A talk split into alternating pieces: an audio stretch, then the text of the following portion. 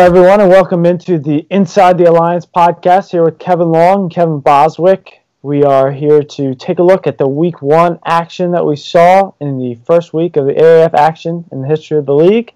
Uh, we are going to look forward to some week two action. We'll give you some game by game previews. Uh, we'll talk about the lines, over unders, uh, things like that. But first, uh, Boz and I, we're going to talk a little bit about our initial reaction to the new league. So, what we saw this weekend, whether or not this is what we were expecting. Uh, so I'll throw this one first to you, Boz. What was your initial reaction after the first week of the Alliance of American Football? My first reaction is this is actually football, and it's the football that we've been, you know, dying to see again. I, am sure when you were watching the game, you saw this, and, and your eyes just lit up. That hit on Bercovici from the uh, uh, from the fleet. He got destroyed by the defender. Helmet flies off. It's got. I think it's the number one trending thing on Twitter. Everybody realized football is back, and there's no more of those, you know, ticky tack fouls. And th- this is the best thing that could have happened to the league. Yeah, I agree, Boz. Like we talked about in uh, previous shows, there's going to be a lot of players out there trying to make a name for themselves. We saw a lot of big hits we saw a lot of big plays. Everyone's trying to to show out because at the end of the day, the goal is not necessarily to become the best player in the AAF. It's eventually to make your way into the NFL. And you know whether or not that plays out on the field where these guys are looking out for themselves more so than their team. That's that's still yet to be determined. But uh, for the most part, it seems like everyone's really trying to make a name for themselves uh, at this point. Um, mm-hmm. I know one thing that surprised me, kind of going on to a different subject uh, that I liked was was from the broadcast a- aspect. Um, so when they were going through a challenge and they went to the booth, you actually went into the booth with the uh, the referee who was looking at the play and making comments. You know, you would see things like, "Oh yeah, okay, looks like he got his first foot down. There's the second one there." Eh, that's close. And like, I, I just thought that that was really neat to get that perspective that you would never get from the NFL. So it seems like the AAF is going to continue some initiatives like that in order to get more fans engaged and to be able to differentiate themselves from the NFL enough to keep this is to keep this interesting. Yeah, I, I think that rule that you had just mentioned was universally liked. If if you checked at on Twitter when uh, they posted videos of them going upstairs to the refs. Every single reply was, "Hey, at NFL, check this out. Hey, could we get this?" Because it, it gives you some clarity as a fan. I, I, know there was one call, and I forget what call it was exactly, but I, I didn't necessarily agree with the ref when they had overturned it.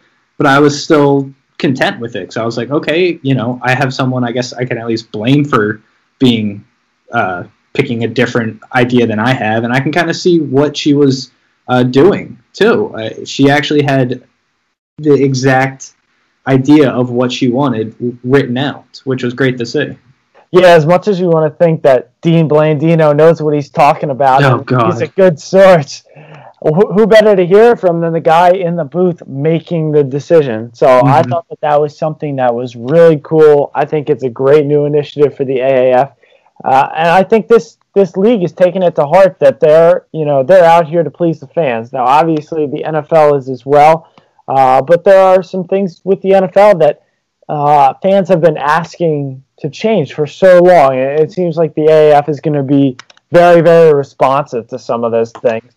Uh, but moving on to more of the football aspect, um, something that surprised me this week as well is that the road teams were 0 4 this week.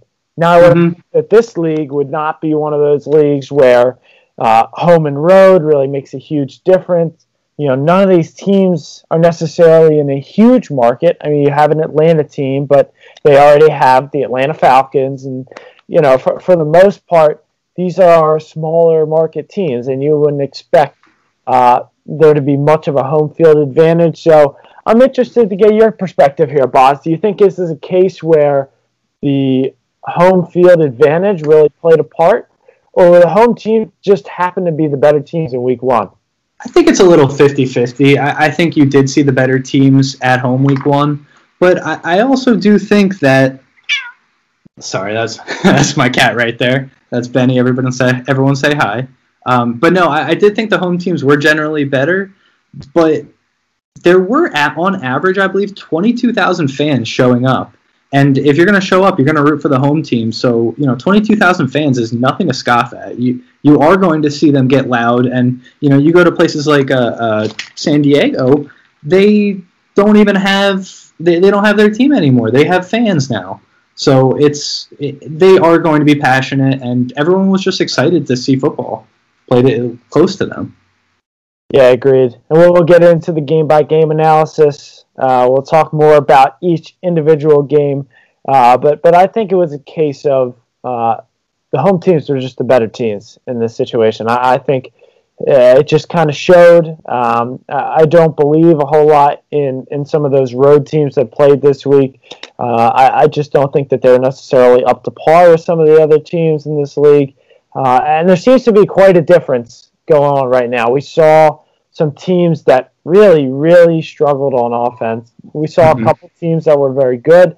They have very, some very good quarterbacks in this league, but you know, as hard as it is to find a consistent quarterback in the NFL, it's that much harder in the Alliance of American Football. Now you're talking about going down into essentially the minor leagues of football to find uh, a consistent quarterback. And you would have to think that if you do find one, he's going to get snatched up by the NFL very quickly. So, you know, guys like Christian Hackenberg and Matt Simms, they really struggled this weekend, but we saw a couple of good performances too. John Wolford, Luis Perez, the formerly named the Michael Jordan of the AAF. And, I love it. And Garrett Gilbert really had some good performances out of the quarterback positions. Um, so, it, you know, I think it's a case of uh, the home teams were better in this situation, uh, just flat out better teams. Uh, but, you know, it'll be a big big turning point whether or not these teams can get themselves back into it. If, if Memphis and, and Atlanta can kind of come find themselves and get themselves back together. Mm-hmm. Yeah, I mean they only had a couple preseason games, so you know you are going to see confusion all over the board. I know there was one game I think three quarterbacks played on one side and four played on the other side, so you don't see seven quarterbacks playing in a regular season game in the NFL. So um, you know that that's just unheard of. So the teams are still figuring themselves out. Um, there were a couple other general aspects that I did want to talk about. Uh, did you get a chance to download the AAF app that they had pushed? I did. You did. Uh, were you able to play by any chance? To play, you're gonna have to expand on that. so if you went on during the the actual game times, they had a with their app a game that you could play where you try to predict the play before it happened. so, oh, just Tony Romo it. Exactly, exactly. Tony Romo at home. Um, if you didn't uh, get a chance to play, I actually my app wasn't working, so I was a little bit annoyed. I was hanging out with a, a, buddy of mine who did have the app and was able to use it, and it did seem a little bit frustrating because they need to make it in tune with the live game. But as you know, there's actually a 10, 5, 10 second differential between TV and game. So uh, that was just one uh, thing that they need to work out with their app. I know they had they pushed it heavy, then they kind of pulled back on it because I don't think they, I don't know if they really thought it was fully ready, and it kind of showed that it wasn't fully ready. Um, but yeah, guys, download the app, play. Seems fun. Hopefully, I can play next week. Yeah, absolutely. It looks like a great app. I don't know if you were going to touch on this, but it also looks like you can see the game cast, but you can actually see in live motion where mm-hmm. each player is moving on the field. I honestly have no idea how they do that. I don't know if they have a chip in everyone's helmet or how that's done, but somehow, even when you're not able to watch the TV, watch the game on the TV, you can see. You have like these little, you know, cartoon players with their. It's that like old school football video game. Yeah, or like the the football game where like, you the vibrating people and everyone kind of moves around different directions. Um, I, I didn't watch that per se because I was, you know, generally watching the games on the TV if I had the opportunity, and uh, so this isn't something I witnessed firsthand. But I saw the commercials during the game. I was like, wow, that's that's pretty neat. You know, if you're not able to get the game now in this day and age, you can sign on to CBS Sports on your mobile device and probably pull up the game, which is obviously much, you know, that's that's a little bit better than the app, but it's it's a great idea, a great way to continue to engage some fans who maybe don't subscribe to cable and get CBS Sports. You know, you have some way to track the game. Um, so I, I, think that's a really cool feature in the app as well. I did have one more question too. I want to get your uh, thought on this. What, you, what was your thought on the illegal defense rule of only allowed to having five players blitz at one time? I, am back and forth on that rule. So I get it. I, I, don't think it's good for football. It's nothing that the NFL would ever um, entertain. Mm-hmm. But I think for the league, where you have coaches who you know they're coming together here for the first time and you know this is only a three month season in total playoffs included you know they're not going to put all the same time and effort into uh, you know coming up with different blocking schemes and mm-hmm. then on defensive side coming up with different blitzing schemes. So it's a good way to simplify the game for a league that's trying to simplify the game for fans and, and make it easier to watch. Uh, overall, I don't know that it makes sense to to actually do this in a football league like the NFL, but um, I'm I'm okay with the rule because at the end of the day, you don't want to see the quarterbacks getting hurt.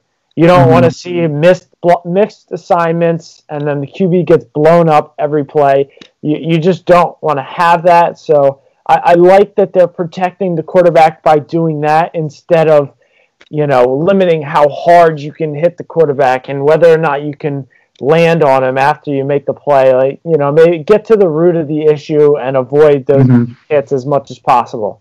Yeah, I actually hadn't even thought of that um, kind of trade off. I, I, just took it as a way. I, I, understand you want to protect the quarterback, and like you had said earlier, it's tough to find a quarterback in the NFL, even tougher in this league. Um, but I, a rule like that just didn't seem to really. It, it kind of came out came out of left field where I didn't really understand it. But uh, now that you are eliminating are, that, yeah. But no, I, you saw a couple teams get dinged for, and I think it was a 15 yard penalty, so it's pretty serious. Um, originally, I didn't like it, but you know, you did still see some big hits on quarterbacks, which was nice, and you know, it that that was one of the big uh, general topics that that had frustrated me in the moment. But I could see myself once teams stop getting called for that and start getting more disciplined, not even noticing it. Yeah, and it seems like a gray area to an extent. You know, if you have someone who's who's kind of faking the blitz, and maybe they stop right before the line of scrimmage, but the flag has already come out because it looks like he's coming after the quarterback. Sort of like, you know, where do you draw that line? And then, as a defensive coordinator, do you draw up blitzes like that, where you know you you hold up at the line of scrimmage just to try to maybe show something, and then mm-hmm. you know you go cover the running back instead? I don't know. So it seems like it's going to be a gray area, but um, overall, I'm okay with the rule because I understand where they're coming from. Um, so, on that note, did you have anything else, just generally in terms of what you saw in Week One? No, I mean I think we covered it all. The the quarterback or the refs let the players play. You saw that a lot with uh, pass interference calls. That you, you see all those ticky tack pass interference calls in the NFL. They they let the players play. They let them play off each other, which was nice. Yeah, agreed. So on that note, we are going to move into our uh, week one game by game analysis here. Uh, I'm going to start with Saturday night games here. So first up, we're going to talk about San Antonio Commanders versus the San Diego Fleet. So uh, this was a 15 to six victory for the San Antonio Commanders. This game was played in San Antonio at the Alamodome. First game played uh, at that venue in a long time. First football game, that is, I should say. They hosted the Final Four last year. Uh, but Boz, what are your initial reactions from this game? So this was one of the first games that I was actually able to to really get a chance to see. Obviously, um, my local broadcasting didn't give the Legends Apollo, so I had this and just streamed the other game. But uh, for the first quarter, I was just excited and, and giddy. And then, like I said earlier, when Bercovici um, just got destroyed, I was just I, I was loving it. Yeah, I agree. I mean, that was you know good to see for the game. Uh, very different from anything that you see in the NFL Um, Glad to see that that wasn't flagged. You know, these guys are football players too. These quarterbacks are football players, and I'm glad to see that they recognize that. Uh, obviously, not a lot of offense in this game. Uh, you know, as we saw with our, our picks last week, uh, it seemed like the the over unders were just extraordinarily high for these games, especially in a brand new league. You have all these offenses playing together for the first time, and I know neither of us are football players, but I would have to think that putting together an offense is much di- much more difficult than putting together a defensive scheme in a short amount of time like this with a brand new set of players that's constantly changing. So, uh, you know, I'm not necessarily surprised that we're seeing these low scoring games, especially early on in the season. Uh, but a 15 to 6 game, very low scoring. You, you kind of see how, um, you know, the, the two point conversions now change this game. There are no field goals. You don't get those normal scores. You would think 15 to 6, what happened here? But this is going to be pretty much par for the course for this league, I think. I, I think this is maybe one of the more lower scoring games that you're going to see, but you're going to see random scores. I think in general, these games are going to be very low scoring uh, because the quarterback play is just not quite there. I mean, we see uh, Logan Woodside had a, a decent game going for 255 yards to 50% completion percentage, but two interceptions. Uh, mm-hmm. Uh, Vicky had similar numbers, you know, a little bit lower on the yards, but 60% completion percentage and another two interceptions. So, you know, these quarterbacks are going to make a lot more mistakes. Uh, I think that's going to be the big difference that we're going to see in this Alliance of American Football. Yeah, and one thing we want to look for look for too. Uh, you know, I didn't have too many notes about the Commanders just because they played. They didn't play a great game. I mean, they played enough to win. Uh, their defense really stepped up. Um, but one thing going forward for the Fleet, their offensive line was just terrible.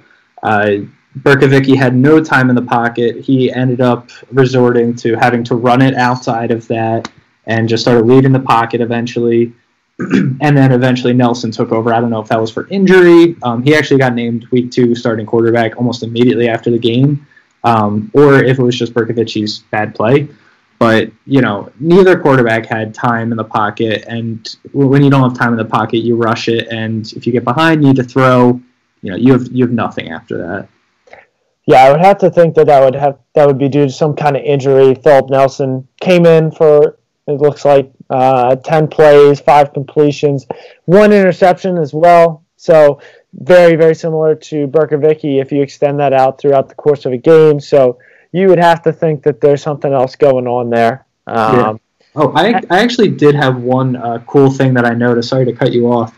Um, so they mic up the quarterbacks and, and coaches when they're having their interaction, which I think is great. And you know we can touch on that when when we go over the Legends Apollos games with Spurrier. But um, the fleet coach, I, I believe there was one point where they picked up his signal and he was talking to an assistant coach or something, debating on do we take Bercovici out and do we put in Nelson? And you normally don't hear the coach actually think about roster decisions mid game. So hearing that was actually really cool to see what is going through his mind during the game, and it leaves me excited to see you know it, it, see see what else would happen later on in the season for big time decisions yeah, similar to going to the ref up in the booth, this is the same kind of idea, something that you would never normally see. Uh, getting the inside scoop, trying to get these fans involved in the Alliance of American Football action. Uh, I think it's great for the league. I think that's tough as a player. Can you imagine going back and you know, especially if you don't get taken out of the game, you hear all of a oh, sudden, oh, yeah. you think maybe you had a good game, and you all of a sudden hear that your coach was thinking about replacing you with somebody else. That's that's got to be tough to hear. So you take the good and the bad with that. You know, I, I think if you're in this league, you've already experienced a fair amount of rejection. You kind of know what that's like. You've bounced back. You know, you're here. You're ready to play. You're ready to prove yourself. Um, so I, I, think overall this is a good thing for the league. I'm excited to see this continue. Yeah, it, it really cares about the fans, which is nice. You know, it's a it's a good change of change of speed with that. So on that note, we're going to move on to the second game Saturday night, and that was the Atlanta Legends at the Orlando Apollo. So, all right, Atlanta Legends, they uh, took a good whooping on Saturday night, losing mm-hmm. 40 to 6 to Steve Spurrier and the Orlando Apollos. looked more like UCF playing their own stadium there. You know, beating up on some uh, on uh, on their normal foes there. So, uh, Boz, I'll throw it to you. What did what did you see? We'll, we'll start with the Atlanta Legends. What did you see from our team, and what do you think that they need to improve to to get this moving in the right direction? Well, first off, uh, we did have the first point scored in AAF history, which was a 38-yard field goal from our boy uh, Young Young Younghoe Koo Younghoe Koo. Um, so making history at least. It was half of their points during the game, but if, you know, if I had if I had a clap track for you there, I, I would have played it. yeah. Um, no, it, they they were bad. They were just straight up just terrible. And as much as I saw how bad Simms was, he wasn't making anything happen. Just slants, no no no attempts downfield, nothing and and you saw everyone freaking out online. Put Murray and put Murray and put Murray, and you saw him on the sidelines the entire game warming up. They bring him in for the final drive, and he's just as bad too. You know, everyone's is yelling, "We want Murray, we want Murray." I think it's more just the fanfare. You know, Murray came in for that last drive. Uh, the Apollos were playing deep and just letting him get those quick five, seven yard passes, and it, it ended up in obviously an interception, but the play right before that should have been an interception too. And you know, it, he just they both looked just terrible for two big names. It was very disappointing. Yeah, I agree with you completely there, Boz. I think this is you know a big time player that went to Georgia. I'm sure there were a lot of Georgia fans there, and that's exactly what this league was trying to promote. Right? They they wanted teams like Atlanta or any team to take the local guy create some local fandom, and, and everyone there wants to see Aaron Murray. Now, you know, I also have to say that I was of the impression that this guy would be a star in the NFL. I really thought coming out of college, this guy had the ability, you know, he still has the arm to be an NFL quarterback, and it just never quite worked out that way for him for reasons mm-hmm. that we now see. He could never find the accuracy, and you know, for for a team like the Legends, you you want to see a guy who's got the potential, and you know, everyone out there hopes that he can put it together. He can, you know, be great for this team and eventually make his way back into the NFL after leading the Legends to a championship. Uh, but it just doesn't look like that's in the cards for him, and you can see it in in Atlanta going to Matt Simms at the end of the day. He's a guy who, for the most part, is going to play it safe. He's not going to get you out of the game too quickly, generally speaking. Uh, I think the two interceptions that he threw were uncharacteristic, and as he gets more familiar with the offense and the guys he's playing with, I think that's going to improve over time. Uh, but you can see, you know, 15 completions for 126 yards. That's not, not jumping off the page at me. That's mm-hmm. less than 10 yards per completion. This is a guy who doesn't take many chances. So I expect him to continue to start. Uh, I think he's going to get more and more comfortable with it. This isn't an offense that's really going to going to blow up on anybody, but I think they can keep themselves in these games, and if their defense can play a little bit better, they're going to have a better chance moving forward. Yeah, the one thing that does concern me uh, for the rest of the season is just possible turmoil within the coaching staff. Uh, you know, we saw uh, Kevin Coyle replace Brad Childress as a head coach about a month or so ago. Um, and we saw Michael Vick out as offensive coordinator. Um, I know we touted how excited we were for him. Unfortunately, that's no longer the case. Um, just last week, he was out. And it seems like there was a lot of rumblings of disagreements after Childress left, and that's kind of why Vick stepped down too. Um, but their offense just looked terrible. And, you know, Denard Robinson only got five carries, threw up three yards. You know, he might be a non factor. It's, it's not looking too great. Um, yeah, and the coaching uh, debacle here for Atlanta makes you wonder what this league's going to be like, right? You mm-hmm. wonder if this is going to be more of the same. You're going to see this over and over, guys in and out. Uh, you know, it just doesn't have the holding power that the NFL does. You get a job in the NFL and you really don't leave unless you truly have something better. For Michael Vick, it doesn't sound like he had anything better. It sounds like maybe he had a disagreement with the coaching change and uh, he decided to leave. Uh, you know, I'm not really sure what he was getting paid. Obviously, it wasn't enough to keep him there. Uh, so I think this is going to be more a part of the league that you see. Hopefully, it's for guys who have shown themselves and then eventually move on to the NFL. Uh, but I think you're going to see this too, and, and there's just going to be a lot of turnover in this league, which is going to make it hard to predict. You know, you get you get uh, you know teams playing well. You know, maybe Garrett Gilbert has a few more games, and an NFL roster is looking to sign him as their third string quarterback, and then all of a sudden, you know, you don't have this starting quarterback that's you know maybe carried you to a three or four no record at that point. So it's it's going to create for some havoc in this league. Yeah, and, and real quick, because I know we, we you know we're more of a Legends podcast, um, but we got to give the Apollo some credit too. You know, uh, you're looking at Garrett Gilbert; he tore it up, 227, two touchdowns. Uh, Akeem Hunt rushed for 10 carries, had 73 yards.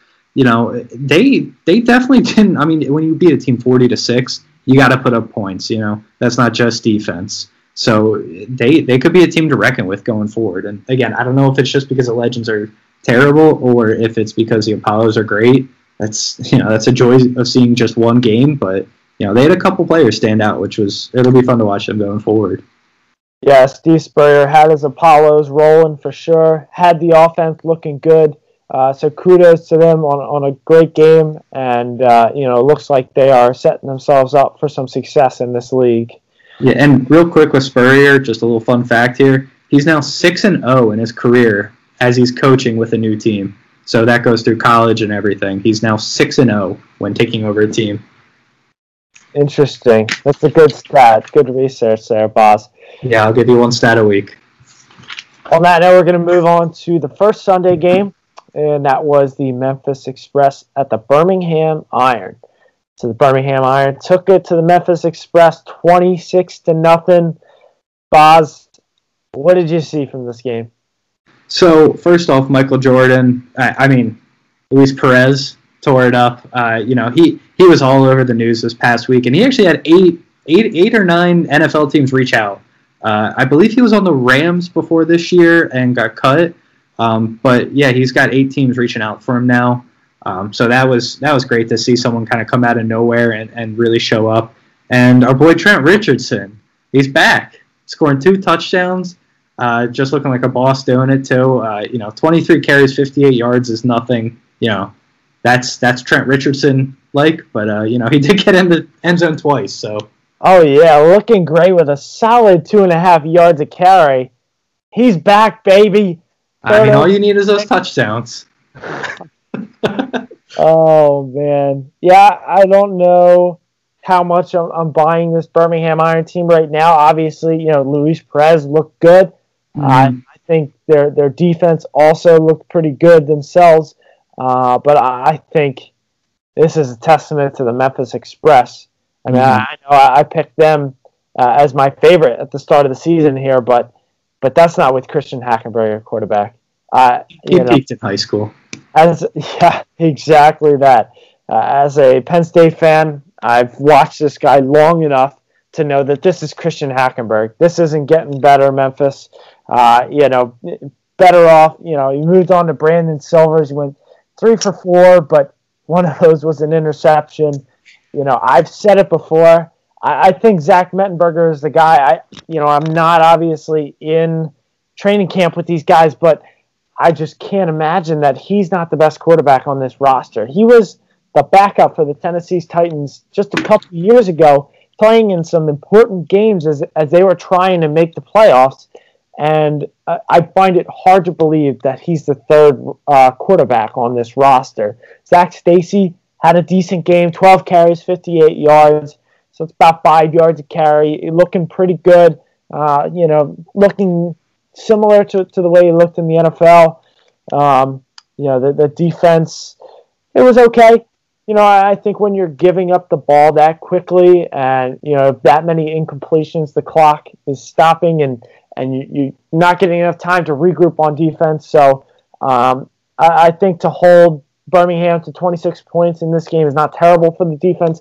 This is a testament to the Memphis offense just not being there under Christian Hackenberg and there has to be a change. He, he cannot start the next game. Yeah, I mean, you called it straight up. I mean, obviously, you had some insight watching Hackenberg through college as a Penn State fan, but he was just terrible. How do you put up 87 yards in a game as a starter? That's um, unacceptable. But uh, again, you called it though. Mettenberg, you said offensive player of the year. Ah, da, da. You know, it turns out to be third string. There was a report out that Silvers and Mettenberg are now fighting for that number one spot, and we're only in week two. So, you know, like most things, you're, you're killing the prediction. So. You heard it here first on the AAF podcast. Zach Mettenberger, mm-hmm. my preseason player of the year. Something to look out for. I I, I, can't say I'd be surprised if he's not starting next week. I, I, can't control, you know, obviously they started Christian Hackenberg, so I can't control their decision making process. But I'd be surprised if this guy wasn't the best quarterback on their roster and wasn't starting at some point this season at helping this team win. Well, you can't get much worse. So I, I'm, I, what my thought is, is next game they might do a uh, half and half. I don't think they trade possessions, but who knows right now in this league? It, it's kind of anything goes for quarterbacks teams want to find their their guy, and whatever they got to do, they'll they'll do it. Yep, anything is up in the air at this point. Um, you know, I just want to call out a couple more guys. Uh, Quinton Patton had a good game for the Birmingham Iron. He, he had uh, 107 yards in this game, so he and Luis Perez have clearly uh, had some sort of repertoire early in the season here. Um, mm-hmm. So I, I, I do think that the Birmingham Iron looked good. Uh, I think their offense was rolling. Uh, you know, the defense we talked about was pretty good, more a result of the Memphis offense lacking. Um, but Birmingham is going to be a team, I, I think they're going to be right in the middle of the pack for this season. They're going to be fighting for one of those last couple playoff spots. Definitely. So on that note, we're going to go to the final game of the week, and that was the Arizona Hotshots and the Salt Lake Stallions. So this game is a 38 to 22 victory for the Hotshots. Uh, Josh Woodrum, uh, I'm sorry, John Wolford for the Arizona Hotshots looked very good. Maybe the most impressive quarterback so far in this league. 275 yards, four touchdowns, zero interceptions. Uh, this looked like one of the best teams in the league right here. I, I think the Salt Lake Stallions are going to be a team that hangs around in this league as well. Uh, by no means do I think that this team is a slouch. But I think uh, the Arizona Hotshots um, really came out firing. Uh, you know, Jhurell Pressley had a pretty good game. They got a couple of different guys involved in the rushing attack. Uh, Rashad Ross and Gerald Christian had some good games on the receiving end. Uh, I, you know, I think I think the Vegas may have had this one right. I think Arizona may be the best team in this league. Mm-hmm. Yeah, and I actually thought this was the best game. And, and like you said, Salt Lake Stallions they played a good game. You know, th- this was this was close for most of it. Uh, Hot Shots kind of went away with it towards the end, but I, I wouldn't be surprised in my power ranks if I power rankings if I don't have Salt Lake three or four. I mean, they're even if they lost, they still looked good. And uh, you know, I was a little personally disappointed with this. I picked uh, Trevor Knight to uh, win Offensive Player of the Year. Uh, he gets sat for John Wolford. Um, I saw that Trevor Knight was getting sat for Wolford, so I tried to pull up his Wikipedia page. I didn't even have a page until after the game. So, you know, he is as unknown as possible. He was a Wake Forest guy. Um, you know, didn't do anything crazy with them, just led them to a typical Wake Forest six and six type record. Um, but he showed out, and you know, I still think Trevor Knight's probably the second best quarterback in this league, um, behind John Wolford. But you know, it, he put up four touchdowns. He looked so spot on. His connection with Rashad Ross was was just amazing this game. And maybe our Atlanta Legends take a shot at a guy like that. Maybe they go try to get Trevor Knight. I don't know how this works. Uh, I'm not sure how the trading or free agency works in this league. Uh, it'd be interesting to see that, but uh, I'm definitely, uh, I definitely think that he would be an upgrade over anyone that Atlanta has at this moment. Uh, but again, yeah, to talk about the the hot shots, this team uh, clearly destined to do some good things in this league this year. But again, you just never know. John mm-hmm. gets picked up by an NFL team, uh, you know, for whatever reason, if they don't have Trevor Knight right behind him, then all of a sudden they're back to basics with everybody else. So mm-hmm. it'll be interesting to see how this league develops in that sense. Yeah, a, a couple more notes I did have. Uh, Wolford, one more thing on him. He was fast he was just a fun guy to watch run. Um, you know, he only had 23 yards, but a lot of it was just him him escaping out of the pocket, uh, which was just fun to watch. Um, Woodrum, although he was 10 for 22, I think I counted about six drop passes by their receivers. I think if the only thing that was bad on Salt Lake Stallions' part was the wide receiver play, just in and out of their hands. And um, lastly, Matt Asiata, four carries, four yards, didn't do anything.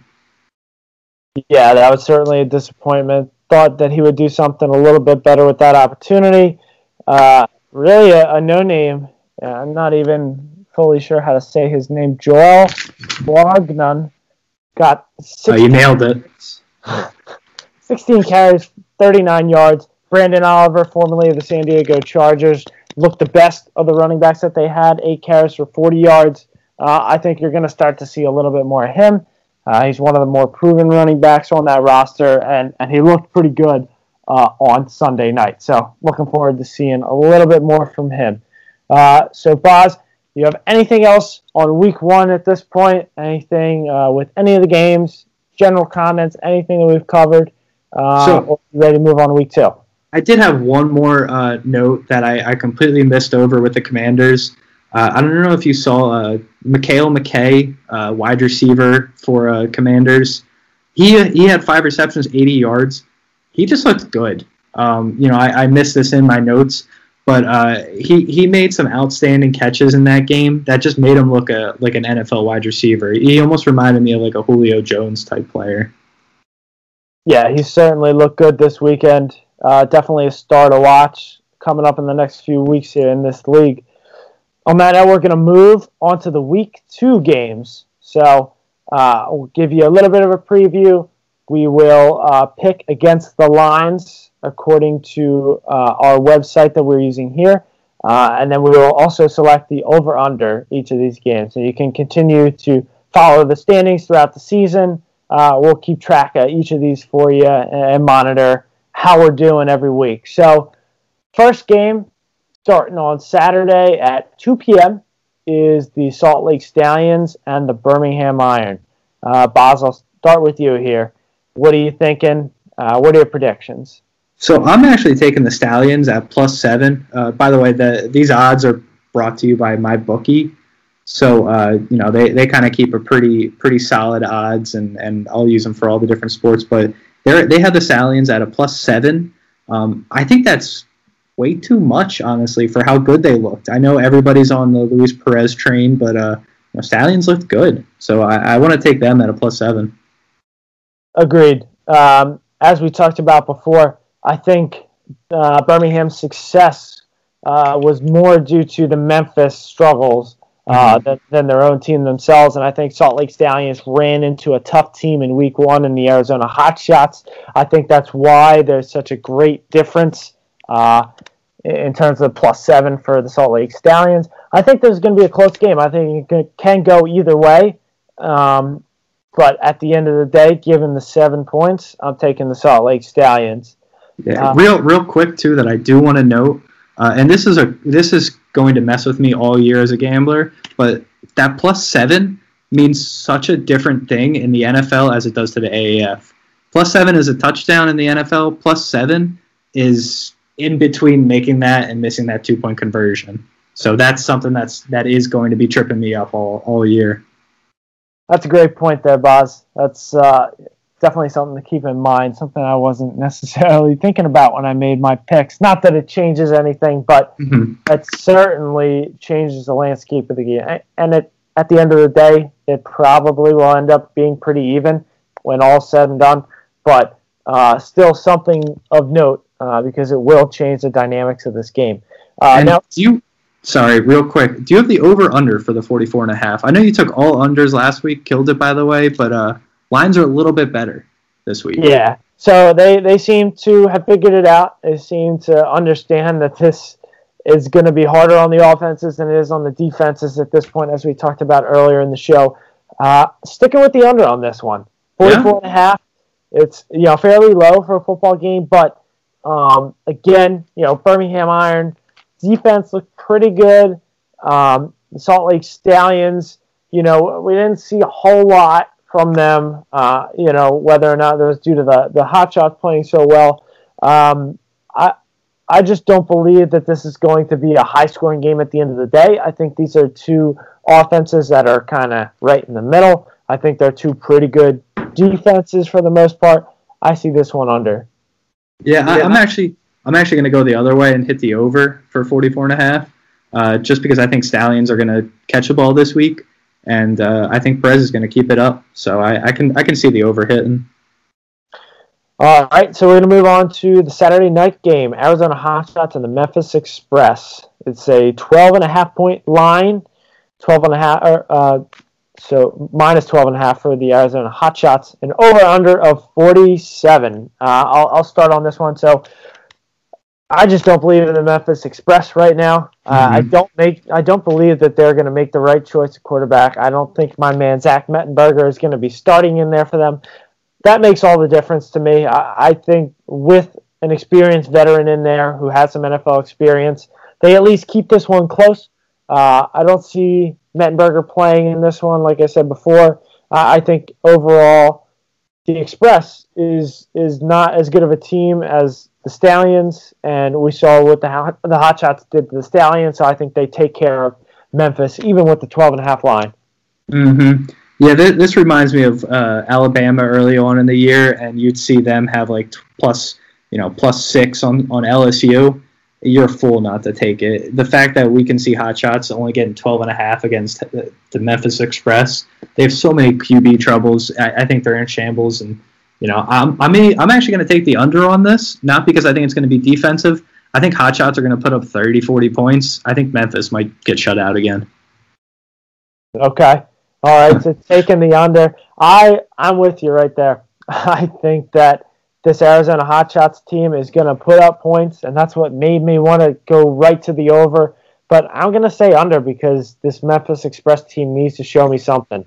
You know, I, you know, I, I think the Arizona Hotshots have the ability to potentially put this number up themselves, but you know, when you only have one team uh, really playing some offense, 47 is a tough number to get. So I'm sticking with the under as well.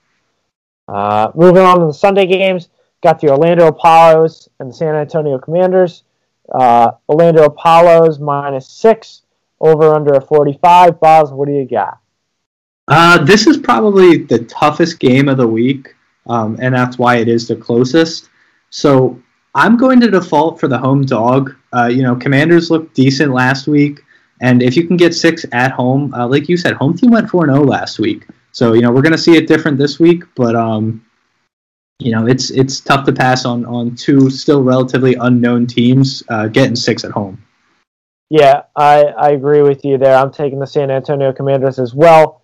One, playing at home. Two, I thought their defense looked great against San Diego last week. Uh, I really believe that if nothing else, they're going to keep this game pretty close. I think six points is too much. I think Orlando's getting overvalued right now because of their win over Atlanta. I think Atlanta just struggled in that game.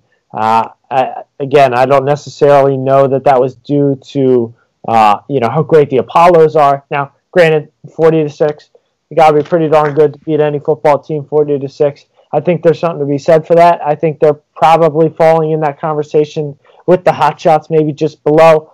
Uh, but I think San Antonio is pretty good too, and I think they're going to hold this one close. Uh, as for the over under, 45 points. I'm going to go over. Wow, first over of the year. Good for you.